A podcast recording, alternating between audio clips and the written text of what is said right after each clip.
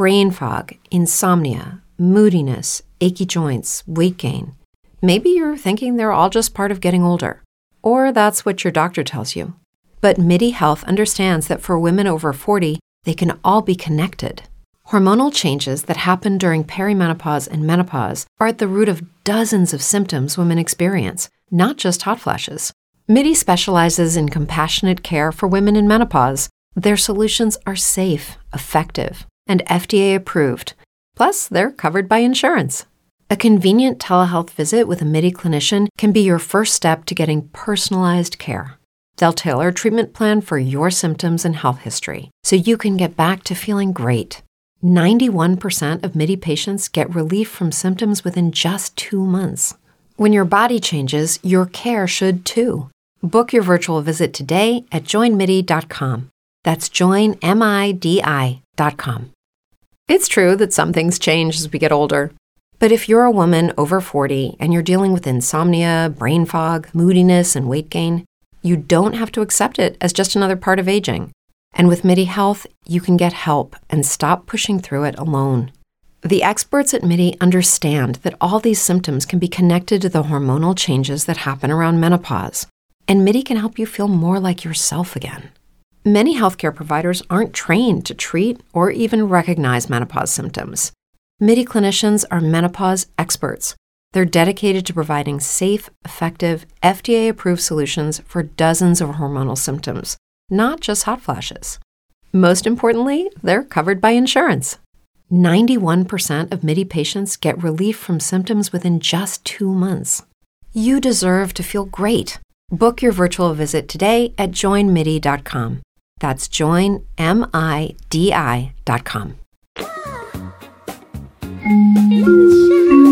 Only winners listen to KCAA Loma Linda, the trifecta of Southern California radio. Heard on 1050 AM, 102.3 FM, and 106.5 FM. This episode of the House of Mystery is brought to you by Legacy Food Storage. The best way to protect your family is by being prepared. LegacyFoodStorage.com.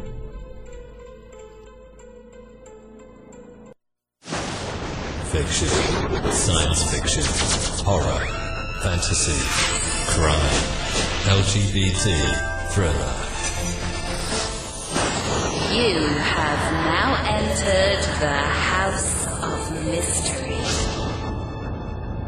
with your hosts, Eric Shapiro, David North Martino, John Copenhaver, and Al Warren. Heard on KCAA 106.5 FM Los Angeles 102.3 FM Riverside. and 105.0 AM Palm Springs.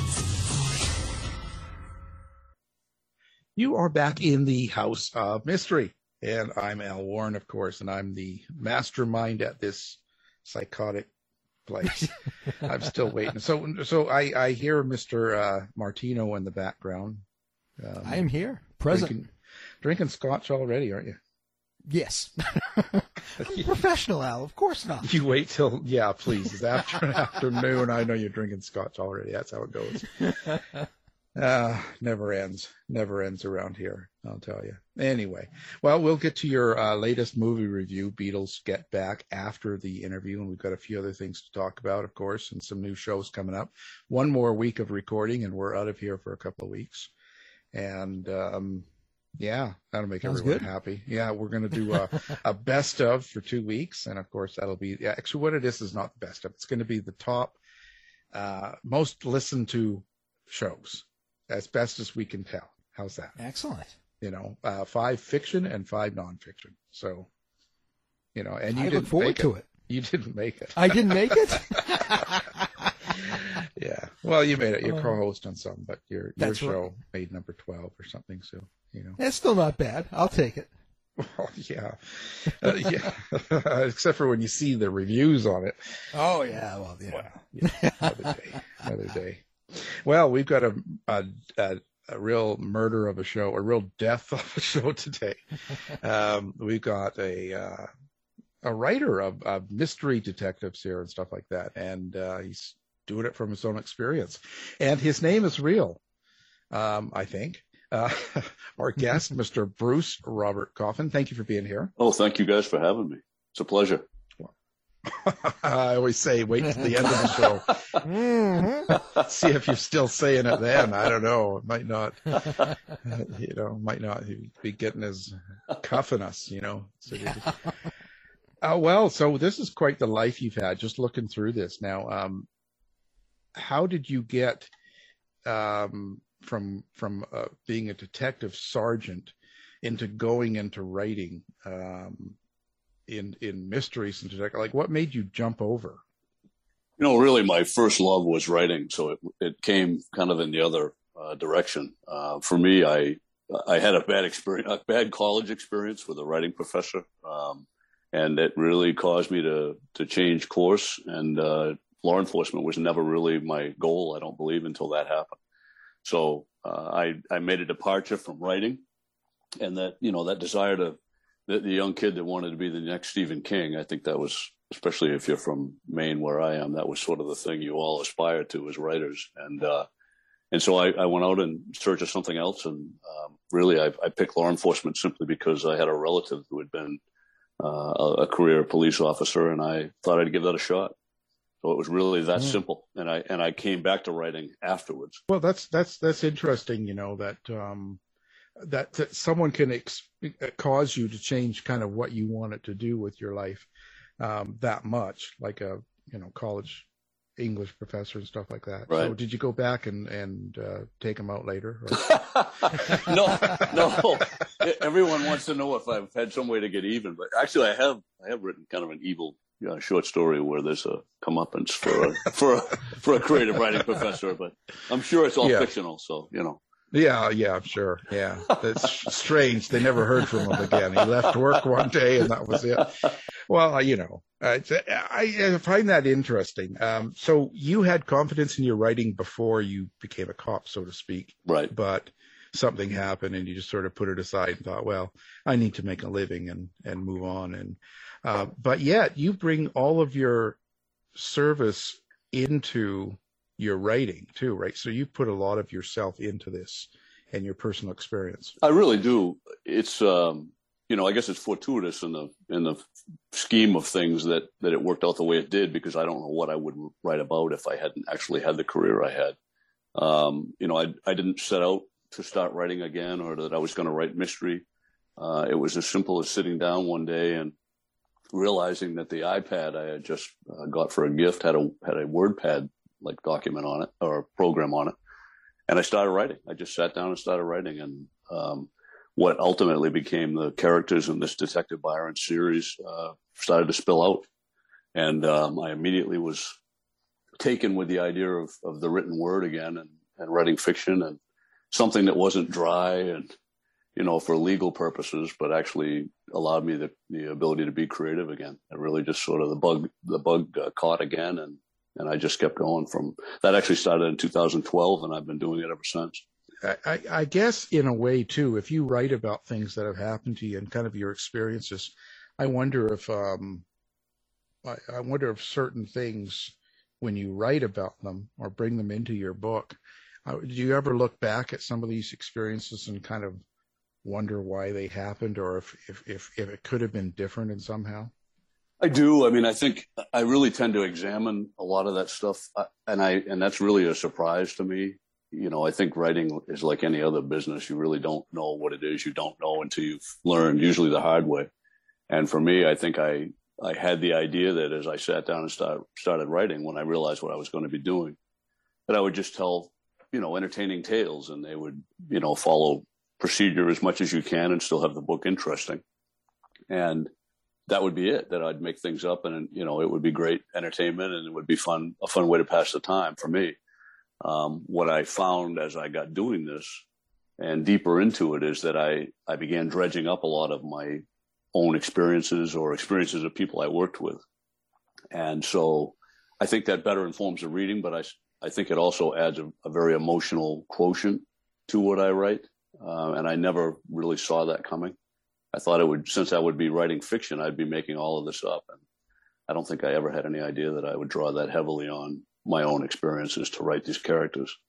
Yeah, and I, that's that's a specific point that I like to talk about with authors because I think when you do that, um, and when you actually put a book out and have it published with something like this, in a way, you're kind of um, making yourself vulnerable. You're exposing some some of you to a lot of people that you haven't done before. Exactly. And I think I think that takes a lot of courage. I think that that in a sense, some people just do it and they don't realize it. But I think that at the end of the day, when you put that out there, you've shared something that you probably haven't shared before, right. and that that opens it up to right. a lot of people. Yeah, I think it does, and I, you know, I think that was the hardest thing for me to get over. You know, when you're when you first start writing, you you're creating characters, especially your protagonist, and I think you're, you know, we have a tendency to all want to write that superhero and everything's great, and there's there's no, you know, they're Teflon and you realize if you're going to write anything that's worth reading and something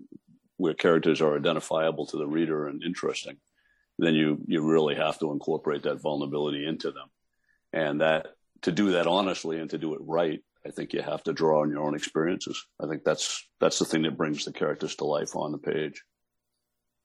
Do you also look back and then realize that there's a subtext, there's some sort of a meaning to it besides the story?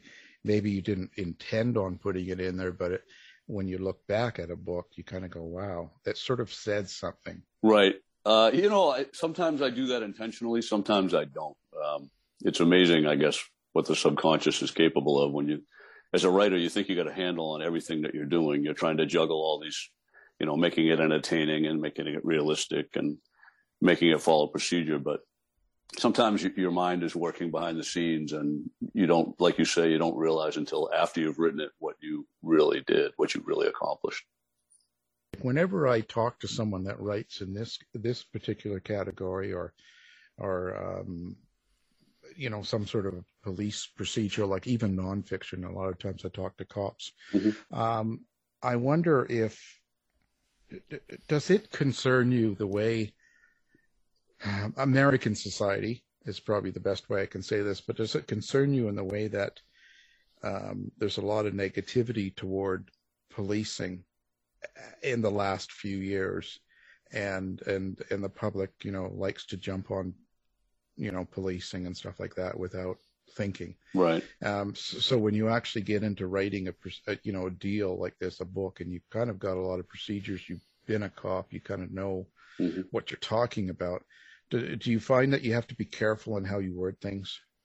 Um, you know, generally, I think I'm a, I'm aware of those things as I'm writing. Um, I wouldn't say they pigeonhole me, but I I'm certainly aware of them as I'm structuring out a story. Um, usually, I think there's only been one book where I was at risk of going too far astray of that, and uh, my editor uh, Nick Amphlett uh, is is aces at calling that out, and you know we'll discuss it and and in fact, really, I think that was probably the book we differed the most on. And um, in the end, I took his advice, and it turned out to be great, great advice. So, no, I'm aware of it, but I, you know, I think it's everything's relative. You know, I did that job for almost three decades, and I can tell you that even though it seems like, uh, you know, law enforcement in general is persona non grata at the moment with the general public or some of the general public, it's kind of had its ups and downs throughout that time. I mean, I remember that the 80s weren't necessarily late 80s weren't a good time to be a police officer. Um, yeah. Mid 90s, same thing happened again. It's almost like it's a 10 year cycle where either something happens or, you know, event wise, or there'll be just a, you know, a change in public opinion for whatever reason. Um, yeah. You know. It's almost kind of like a parent child relationship. You know what I mean? Yes.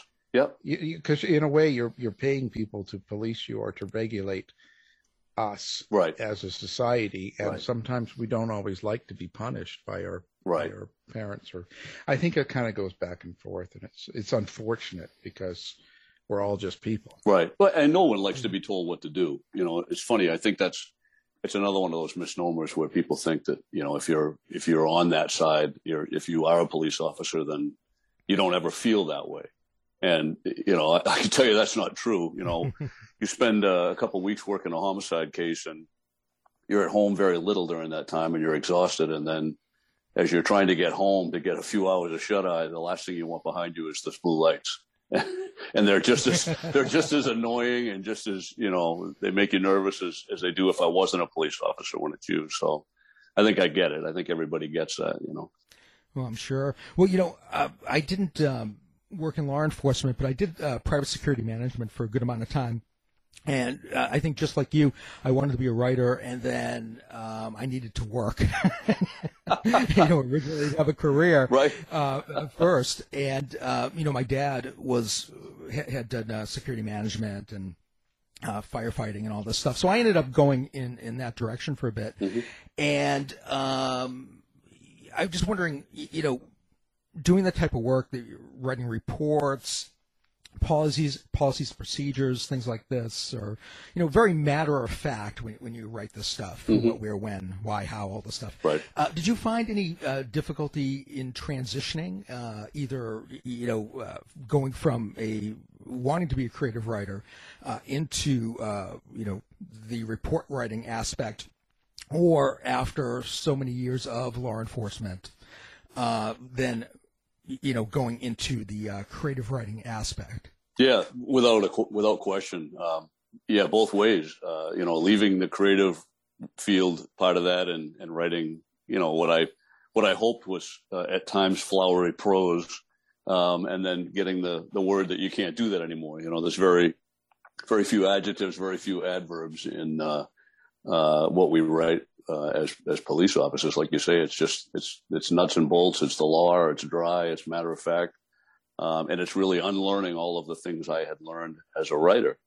And then um, when you finally get the chance to to untether yourself and and try to write fiction, you have to learn that all over again. You have to almost make yourself not be boring, if that's a if that's a thing, you know. And it's it's funny. I notice other police officers I talk to that have turned to writing attorneys that have got into writing, doctors, um, anybody that had that same kind of a profession where everything was really uh, long and boring but exact um, has to unlearn all of that and put emotion and substance back in their writing to be able to do that. Well, that's what you need to do, Dave. so, so, sell some I'm books. Right, right. Yeah, yeah. This is how we we're gonna we're gonna find out how to do this and be successful. I Right. want to win here. Um, now your new book, Within Plain Sight, Yes. or newer newer book, it is Yep. a Detective Byron mystery. So, who is Detective Byron? So John is a um, during the series I intentionally created what I didn't want to be as a static character. So he he actually changes and goes on a, a, a life change as these books progress. Uh, I've, I've built in character arcs to my main characters, but John, when you meet him um, uh, in the first book, is is really badly damaged. Uh, his personal life is in shambles. He is in fact battling alcoholism and in full blown denial. Uh, but he is a great uh, detective sergeant. He's great with his people, and he is a tenacious investigator. Um, so those being his good points, and I wanted to be able to take him on what I felt like would be a very realistic journey, um, knowing the men and women that I worked with for almost 30 years, and knowing their foibles and uh, you know the, their best and their worst, the people that trained me and the people I worked alongside and ultimately supervised.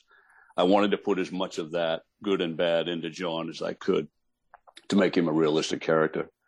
And as the series goes along, you see that change, um, relationships, and um, you know his his ability to deal with the alcoholism.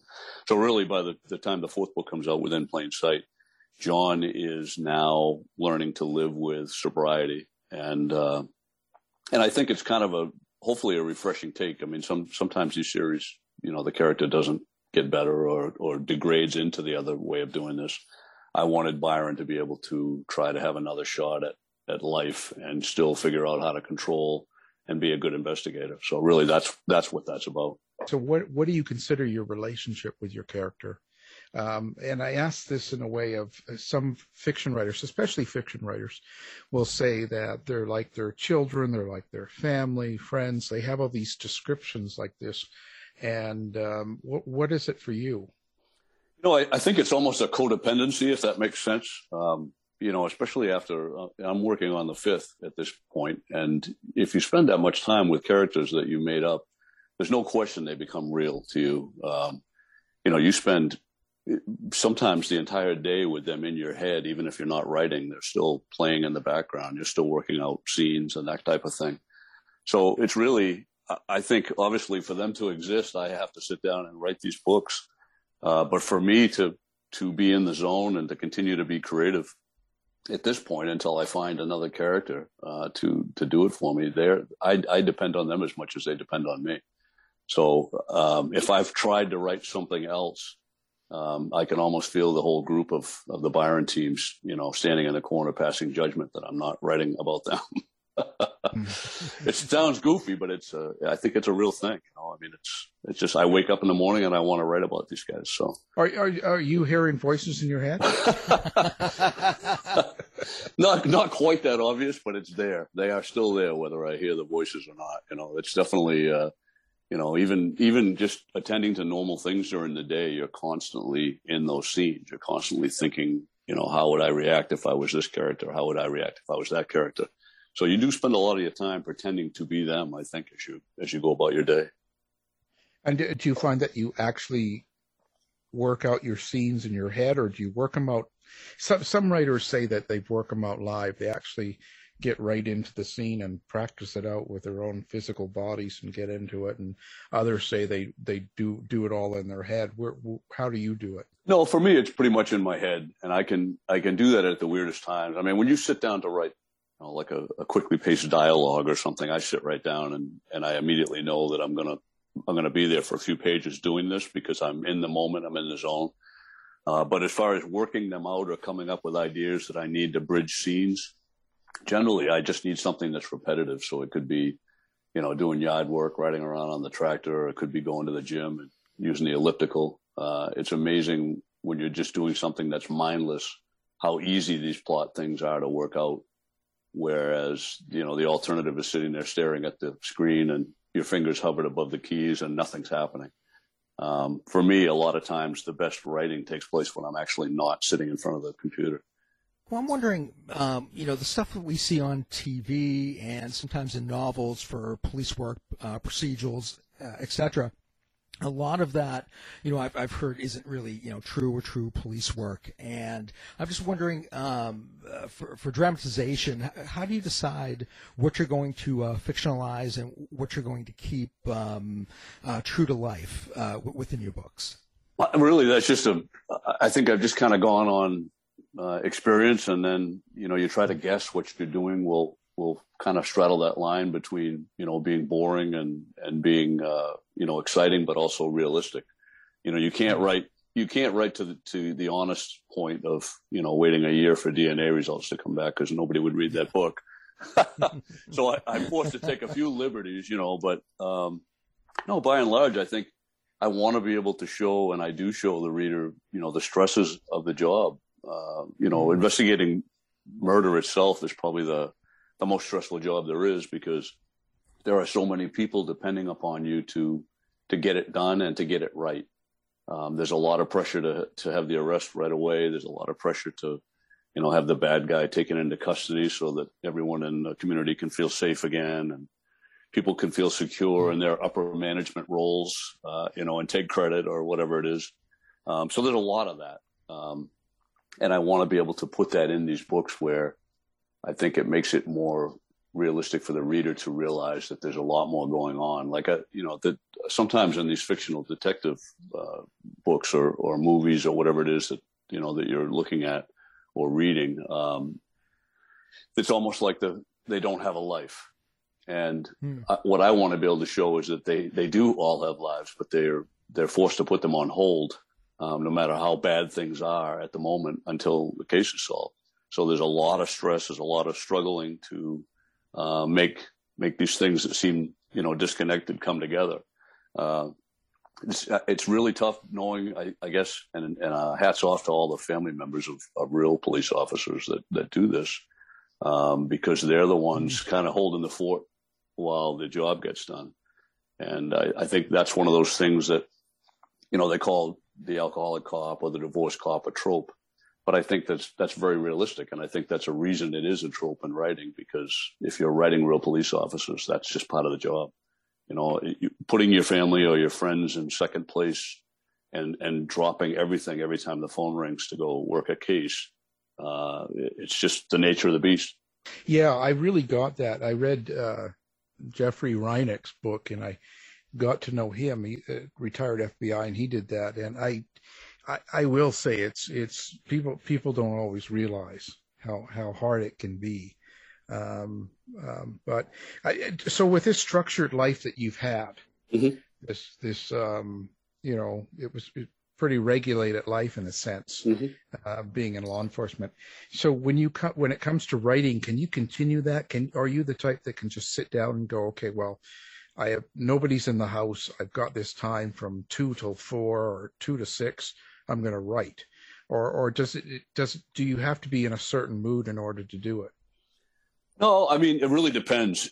you know, if it's coming, if it's not going well, we're all very uh, we're all very good at finding things to keep us distracted. You know, laundry and yard work oh, and yeah. house repairs. Um, but when it is going well, no, that's really not not an issue for me. I find that uh, if I'm if I'm having an issue with a scene or something along those lines, I can still sit down for that time frame you mentioned, and maybe I start with editing something I just wrote, and a lot of times that will naturally progress into the next scene. Um, sometimes the writing itself or reading the writing makes what you were trying to do clearer. So I'm pretty focused on that. I guess I, am pretty good about doing that. Um, you know, for me, it's it's as much about you know deadlines as your publisher gives you as it is about wanting to get the book done for my own satisfaction.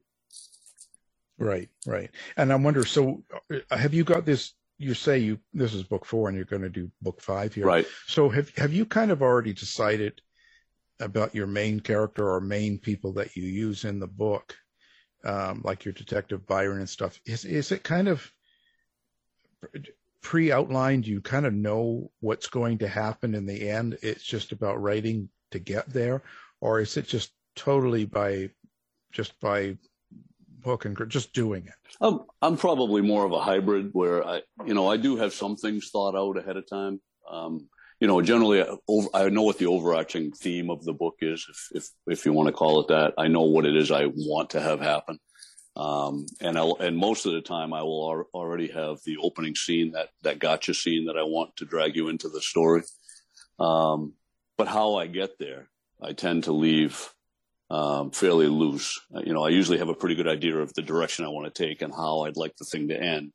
But, um, I don't, I don't write a real, uh, real detailed structure because I think I feel like, you know, some of the best writing comes from, I have no idea where it comes from you know, if that makes sense. Um, and, and if you pigeonhole yourself, I think, into a too structured format and something that you've spent 60 pages writing, for me, I would be bored to death writing that book. Once I'd finally plotted out every point, I wouldn't want to write the book because I've left nothing to chance. And so I, I kind of keep it loose. I'm, I'm between a plotter and a pantser. I just feel like it's more fun to write if I don't know necessarily everything that's going to happen. Yeah. Now, is each book going to stand on their own, or, or do you have to read them all?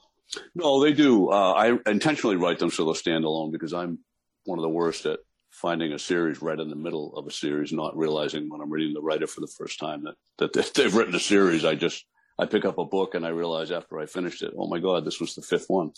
So knowing, knowing that, I think we all probably do that, but knowing that, I try to write them in such a way where I will hint at things that have occurred in other books, but not give it away so that you'll hopefully want to go read them. Right. Now, um, someone that's never heard of you, which I find this hard to believe, but, uh, so as they come, if they come across you, uh, and, and they were, to, they were only going to buy one book, which mm-hmm. book would you suggest that they buy to kind of get to know who you are as a writer? Well, you know, I think they all get, they all hopefully get better as, as the series goes on. So from that standpoint and, and just looking at the reviews and type of thing, I guess within plain sight would probably be the highest rated one to, to date and, uh, won the most awards. But I think my favorite still and, and the one that has the most emotion attached to it is, is Beyond the Truth, which is the third novel. Um, that one is still, uh, I have a, I have a special place in my heart for that book. So I think if I was going to recommend just one book, uh, Beyond the Truth would be the one I would go to.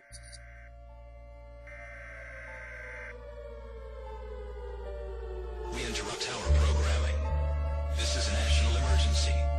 Important details will follow. Are you prepared?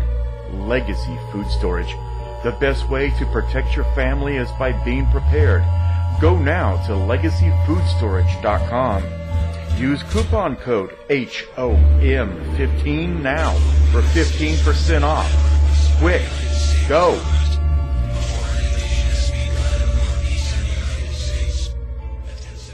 The following is an important time insensitive announcement from Staples. Now, for an unlimited time only, Staples is drastically cutting their everyday prices on hundreds of products your business needs. That's right. The clock is not ticking. Walk, crawl, or lollygag to Staples, and you will not miss this opportunity. These are everyday price cuts. Take a four pack of AA Duracell batteries was $4.79, now just $2.99. But act now or later because these Staples everyday price cuts will be around for a really, really long time. Price cuts like a two pack of Scotch Magic Tape, previously $4.79, now just $2.99. And Scotch Packaging Tape, now just $2.29 for today, tomorrow, and pretty much every day till the cows come home. But don't hurry. These everyday price cuts are indefinite. To repeat, these prices will last. So stop by your nearest Staples whenever it's convenient and take advantage of these normal, continuing, everyday price cuts. Thank you.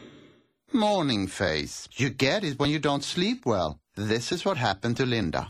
Morning, guys. Good morning. Ah, what is that thing? It's me, Linda. Oh my god, it talks! Run! No, it's me, Linda from HR. It looks hungry! Save the children! Save them!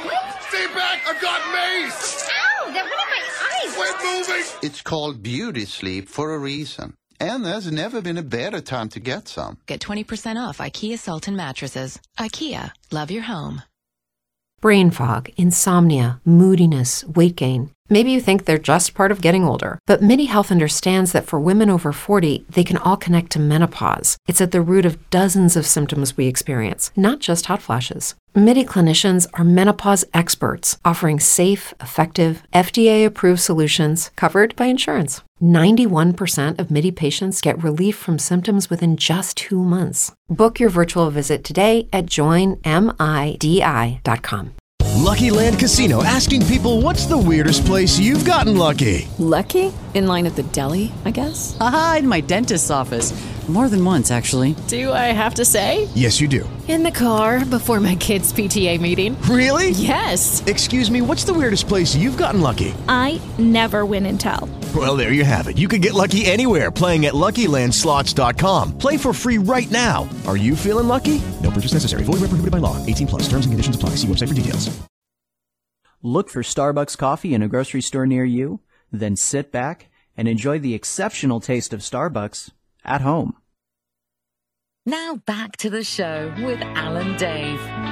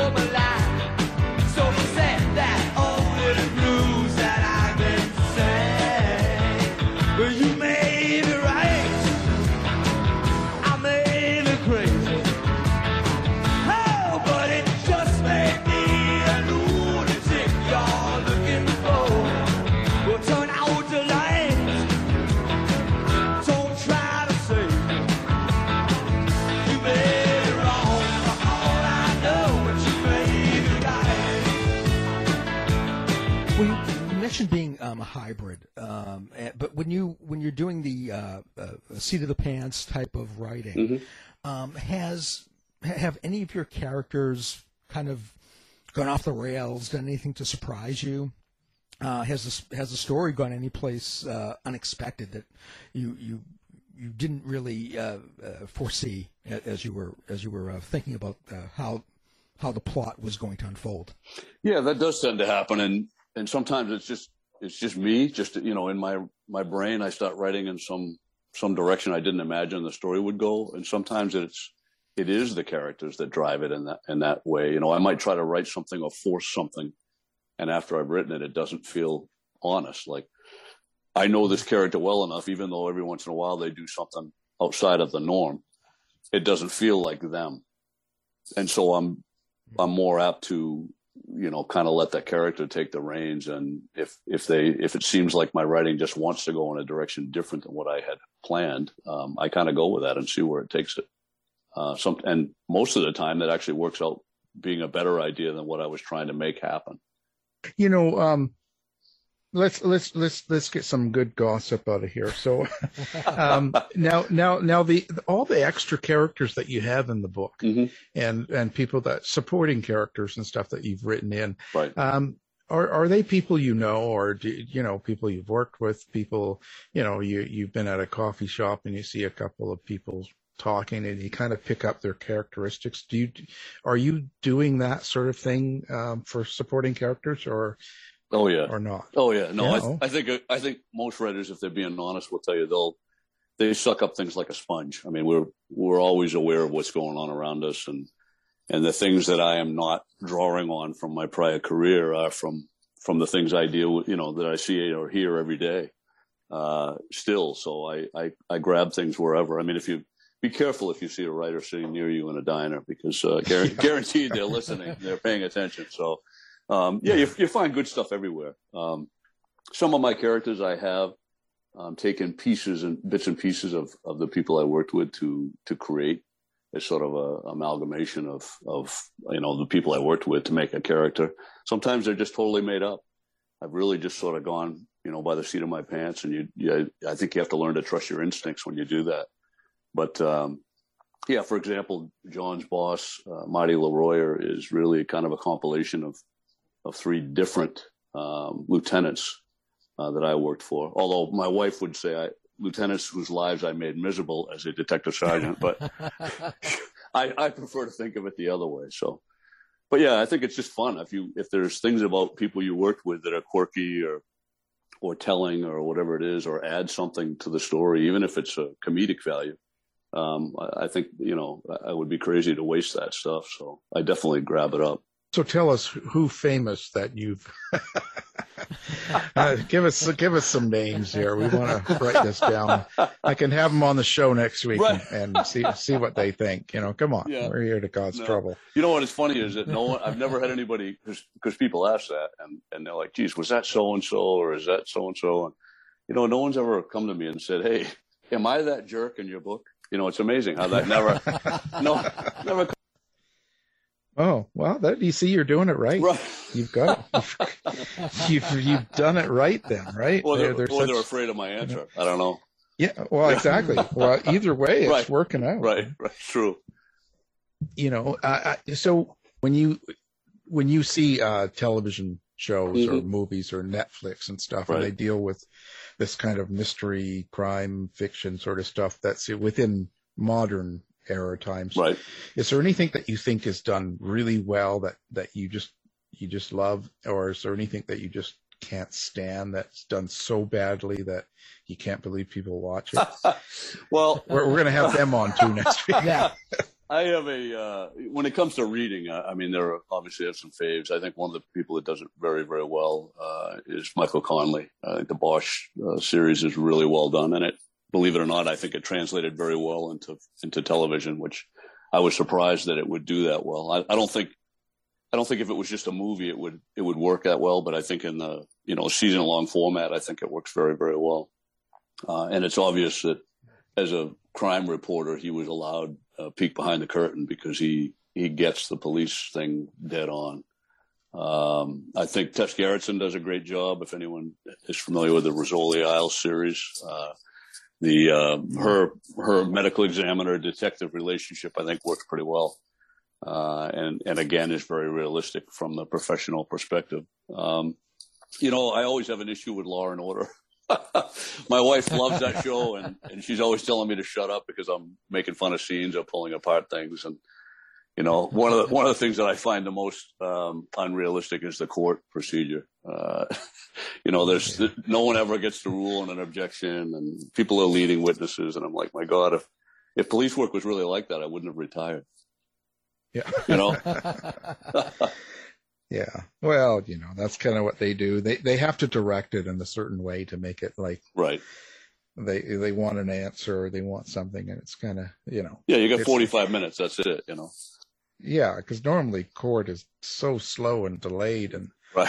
takes t- you know takes takes forever. Right. and, Right. You know, so you ever write a report on one of those things, you're in there for six months and you're bored to Right. tears most of the time. Right. But just, True. just, just, yeah, just saying. But Yep. um, influences, biggest influences for you, people that are, you know, whether a writer or a singer or movie or whatever it is, other cops. Do you have Um, any? I think probably uh, I could I could say that um, there's probably been three major influences on me. Uh, uh, Joe Wambaugh, when I was younger, I read a lot, um, and I I think that really because it even means more to me now. You know, being another retired detective sergeant to have turned a career into to writing like uh, the two of us have. Um, I would say James Lee Burke uh, is right up there without without question. Um, I, I read his books. I love his books, um, and he's probably the the best writer at being able to take really gritty uh, noir scenes and stories, and and yet somehow he still blends them poetically, as if you know the, the when he's describing you know uh, New Orleans and that the area down there. It's very poetic in how he does it, and it's it's kind of cool. It's like he's painted something nice on a dark canvas, if that makes sense.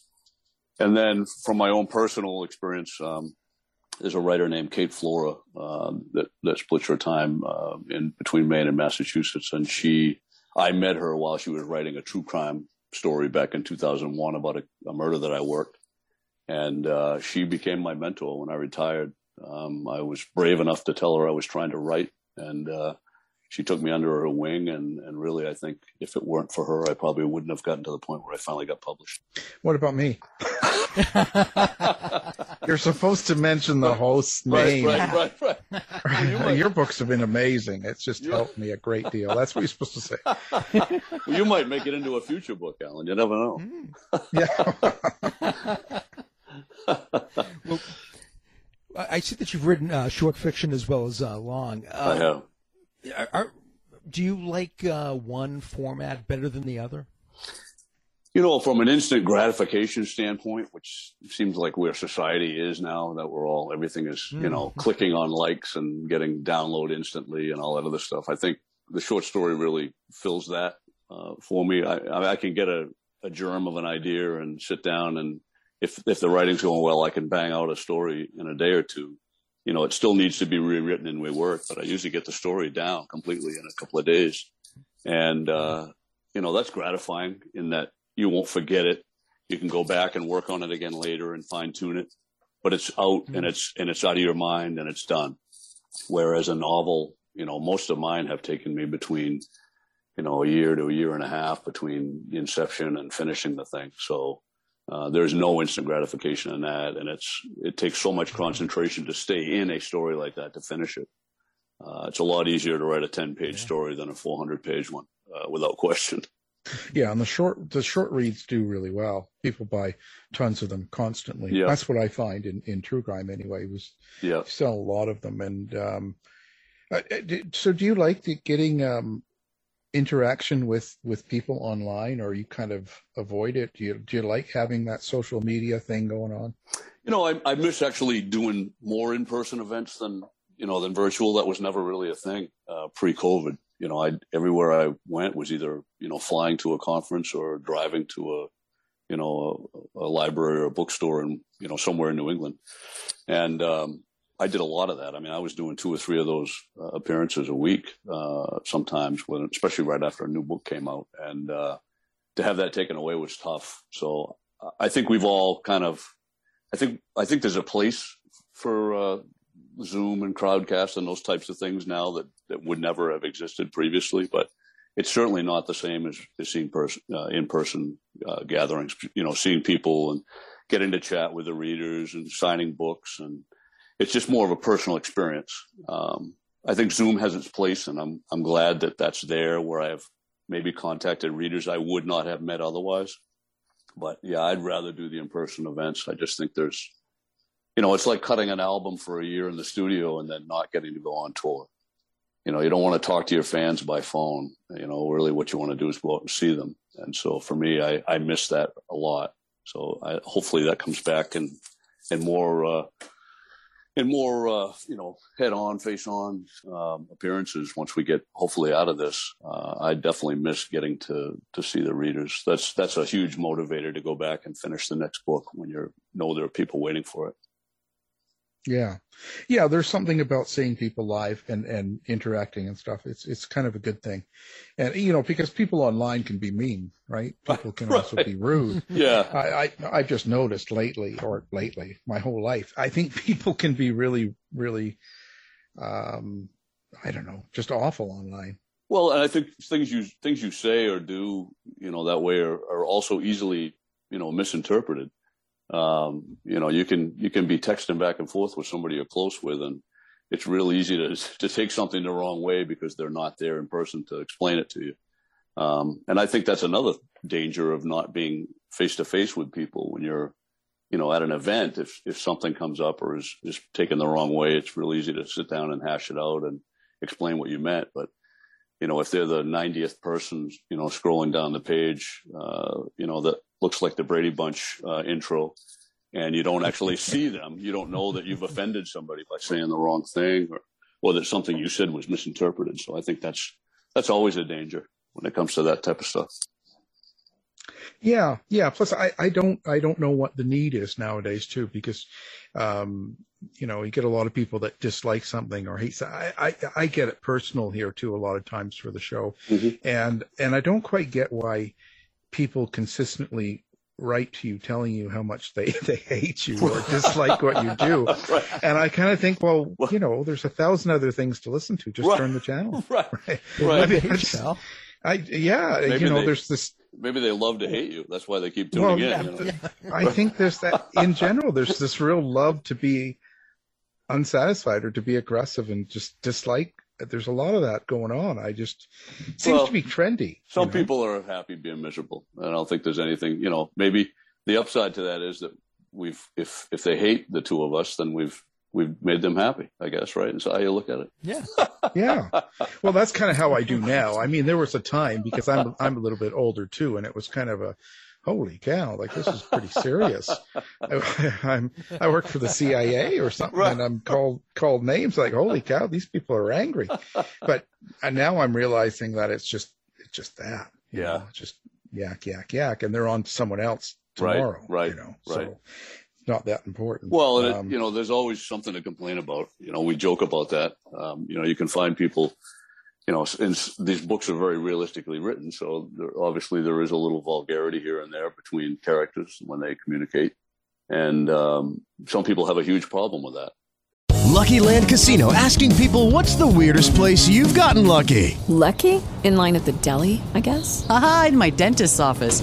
More than once, actually. Do I have to say? Yes, you do. In the car before my kids' PTA meeting. Really? Yes. Excuse me, what's the weirdest place you've gotten lucky? I never win and tell. Well, there you have it. You can get lucky anywhere playing at LuckyLandSlots.com. Play for free right now. Are you feeling lucky? No purchase necessary. Void where prohibited by law. 18 plus. Terms and conditions apply. See website for details.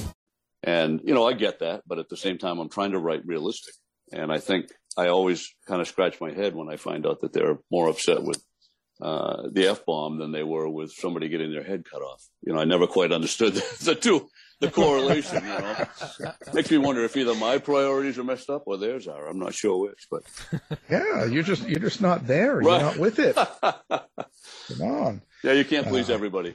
You know, you do the best No. you can. I think if you please yourself and, and there's anybody out there worth, you know, that wants to listen or wants to read, then, then we're doing something the right way. Yeah, but you know, I noticed on this this last book within plain sight, just on the Amazon, you've got 242 reviews, but they all look like they're five stars. So people are scared of you. Maybe that's what it is. Maybe that's what it is. they're not going to put even give you a four star here. So they're like, no, he will. He can check online. He's he's he's part of the CIA. You know, come on, there's something going on. If only it was that easy. Yeah. so now, do you um do you have a website? Do you have a place that you want fans to interact with you, or or uh, I do. you know, uh, yeah, they can. Uh, you can find me at uh, brucerobertcoffin.com. Um, HarperCollins also has a Bruce Robert Coffin page um, for the Witness Impulse uh, mystery line. Um, you can find me on social media. I'm on Instagram, um, Amazon, Twitter, uh, Facebook. Uh, Facebook, because they limit you on the number of followers or friends you can have. So go to Bruce Robert Coffin, uh, the author page for me, and uh, give me a follow. And then also from my website, uh, brucerobertcoffin.com, you can sign up uh, for a, uh, to be on the email list as well. So kind of keep you up to speed on what's going on. Wow, sending pictures too. Right. Um, so it's pretty. It's pretty interesting. So, uh, so, so for readers, for people that are your fans and that know you, um, what do you think that would be very surprising for them to find out about you? As in something you listen to or watch, or you know, do you practice ballet or something that's that your readers would be shocked. They'd be going, "No, really? You like?" I was actually uh, a professional artist, uh, oil painting uh, portraits and that type of thing while I was uh, working as a police officer. Um, yeah, won a bunch of awards, did a lot of commission work, and uh, and I've given all that up to write. So, wow, actually, one of the one of the pieces I was commissioned to do that I'm that I'm most proud of probably was um, I did a uh, it was a gift that I was commissioned to do for the FBI uh, Boston division, Boston field office for the 100th anniversary of the FBI. I did a, a large, a huge oil painting uh, of the first agent ever killed in a line of duty back in 1918. Um, and uh, yeah, so that's still hanging in the in the office down in Boston today, which is kind of cool. Edwin Shanahan. Wow. Well, that's amazing. That's amazing. That's great. That's your your artistic and stuff. But uh, you know, that's that's pretty good. Um, uh, but I'm sure there's something more. But you're not going to tell us. he's not going to tell us. He's he's cut us I off. Yeah. Yeah, well, that's all right.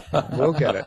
Uh, COVID, how was that? How, I mean, I mean, we know it's bad, but I mean, um, are you the type of person that when something like COVID hit and some so there's a lot of stress going around and the community's kind of in turmoil, um, does that affect the way you write or how you write? It definitely made it harder. Um, I found writing itself didn't get more difficult. What was harder for me was concentration. Um, you know, I would find ideas that I liked and then give you an example. I mean, the, the fifth Byron here, I've done, I've, I've written well into, you know, sometimes as much as half the book and then hated the plot and started over. So there's been five different plot ideas for this fifth book. Uh, and I never had that problem before. I think that's, that's definitely a COVID related issue. Um, to, to the earlier point, I was writing a lot of short stories. I was getting invites to be submitting to different anthologies, and I think three or four different short stories were published this year that I wrote. And uh, I had almost really given up writing the short story because I didn't want to, you know, take anything away from the novel. So uh, it, it was it provided the opportunity to do that, but I think without COVID, I don't think that would have happened. So it's definitely been harder to concentrate. There's just so much craziness going on. You know, you almost have to shut yourself in from the world if you want to get the writing done. Yeah, don't turn on the news. Right, it's true. it's true. Just Right. stay away. You know, I just keep mine on me TV. I watch the old shows, old westerns, and the, no You know, you, news. you wake up every day and, and you turn it on, and uh, you know, I look at my wife and I'm like, I write fiction. I can't compete with this. Like this is just crazy. You know. yeah, I say that to some of the writers too. I was like, it's crazy because you could write something and kind of go, oh, people aren't going to believe that. But then Right, what, half the stuff I see going on in the world, I just think, holy cow. That's Right.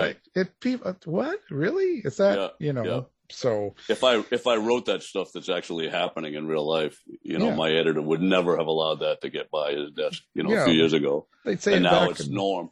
Yeah, Right. they say it back and say we have to put this in fantasy. Like, what are you? Right. it's just like, we're not doing this.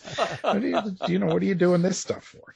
Um, uh, what would what advice would you give to someone that has never or they're writing but they're like you they're in a job doing Mhm. something like maybe maybe not police but they could be doing something and uh, Mhm. all of and but they want to write and they write but they they don't know what to do what what would be the big advice you would tell them you know, just just do it. Um, I think you have to do it for the right reason. I, I think you have to make sure your goals are in, in the right order. Um, you know, we because every every writer wants to be published. I think that's sort of the holy grail. You know, that everybody wants to attain. But you know, the reality is there's a lot of great writers out there that have not been published.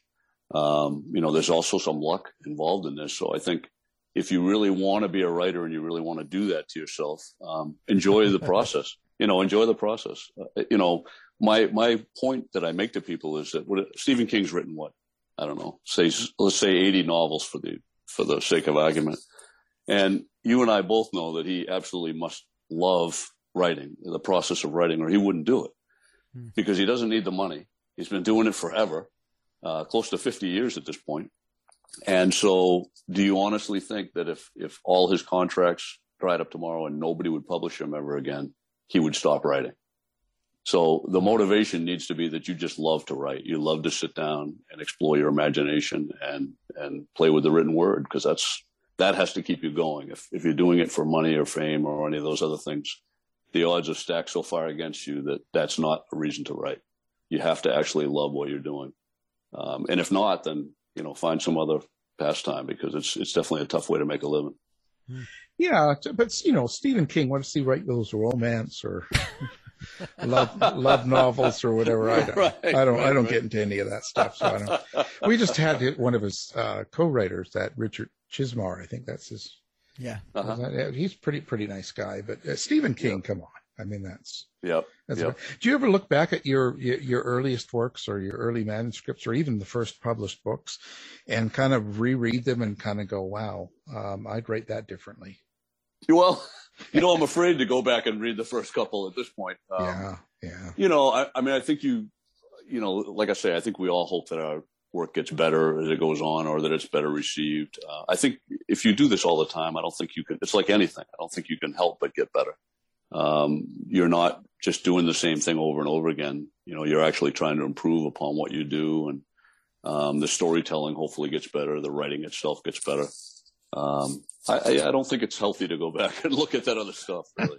you know? Yeah, I'm scared to. You know, I just had a show HLN and did that one, my very first book that I wrote, and I thought, oh my god, Right. that's the worst book ever. And the guy's holding it up, you know, and showing it. I'm thinking, oh no, it's terrible. People are going to think you're the worst writer. And then and then they're like, yeah, it's this is a great book, and it's like, oh my god, it's terrible. But you know, what can you but do? But it's the one that, but it set us on the path, right? I mean, the, hmm. that first book has to be the one that set you on the path. So Yeah. right or wrong, it was it was good enough, and, and Yeah. it started the ball rolling. So Oh, and it's probably not as bad as I see it, and it's probably not as good as some people see it. It's just kind of Right. there, you know, and it's just, Right. you know, and Yeah. plus, I think as a writer, you can look back at something and kind of go, "Oh, I that's not correct," or "I should have done Right. this," right?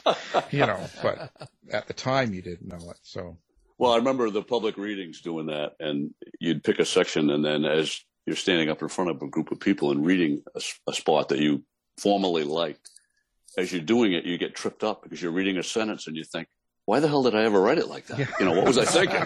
That's horrible, you know. So, yeah, I definitely can experience that. Yeah. yeah. And you're standing in front of the crowd and go, "This guy can't write," and you put, put the book down and walk out. Right? That's it. Yeah, I've this is had it. horrible. Yeah, don't re- read this garbage. Let's get something else up here. you know. It's true. Well, so so coffin is that really the is that a writer name or is that your real name? It no, it really is. Wow. Um, but I, I'm actually related to Robert P. Tristram Coffin and uh, uh, the, the Pulitzer Prize winning uh, poet, and uh, with none of that apparently rubbed off on me. But uh, yeah, no, it was funny that that last name was great for marketing mystery novels. It was never a uh, never an advantage in my prior career, but it, it works out well now. No, So. no detective Yeah. Coffin's here to see you. Right, oh, oh, great. That is, that's not a good thing. That's not. No, can't. no. That's not going to turn out well. Anyway. well, it's certainly been a pleasure. And uh, the book we've been talking about is Within Plain Sight, and it's a Detective Byron mystery, John Byron novel number four. Right. Make that the title any longer. And uh, The guest was the author, and that's R- Bruce Robert Coffin. Thank you for being here. Thank you guys so much for having me on. Have a great holiday. You too. Thanks, Bruce. Tired of wasting time trying to decide what to watch on your streaming service? Go to our website and look for the Martino movie reviews. To find out more about our show, guests, or to listen to past shows from our archive, please go to www.houseofmysteryradio.com. Show's over for now. Was it as good for you as it was for me? Well, good night.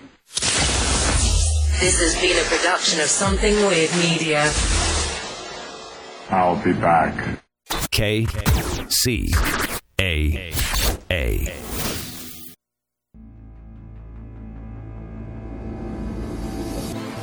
This is Judge Herb Dodell, and our show is called For the People. It's available every Monday at 4 o'clock, 4 to 5, and we'll be talking about all kinds of things pertaining to the law and how it really works from the inside as opposed to the outside. So tune in and learn all you need to know about the legal system and how it works. Attention Medicare recipients and anyone turning 65. Medicare has approved new benefits not included with original Medicare and older Medicare Advantage plans. You may not be getting all of the benefits you're entitled to, including in-home aids, telephone appointments with your doctors, home delivered meals and prescriptions. These benefits may be available and it's a free call to enroll. The new plans may also offer free eyeglasses, free hearing aids, free wellness visits, and gym memberships. Call the Medicare benefits line now. It's easy.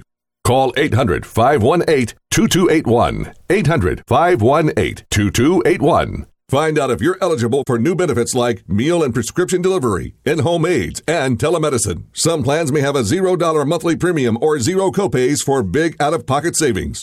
Not all Medicare Advantage plans are alike. The new plans have more benefits for many people. Call 800 518 2281. 800 518 2281. 800 518 2281. There's never been a better time for men to be whoever they want to be, yet it's never been less clear who men really are. Guys Guy Radio, starring author and Guys Guy Robert Manni, is coming to KCAA every Wednesday at 8 p.m. Whether it's relationships, sex, wellness, or spirituality, join Robert as he interviews the experts and shares his insights on building a world where men and women can be at their best. Guys Guy Radio. Better men, better world. Did you know here at KCAA 1050 AM that we developed an app for all your Android devices? We're talking about your smartphone, your tablets, you name it. You have an Android format, you can take KCAA with you everywhere you go. We're talking about our audio stream, our video stream, and even our podcast. Go to kcaaexpress.com. That's kcaaexpress.com. kcaaexpress.com. K C A A. Del Walmsley here. The first thing you're going to have to learn is that until you stop expecting our politicians or anyone else to change your life, your life isn't going to change. The only person who can change your life is you, but you need to know how.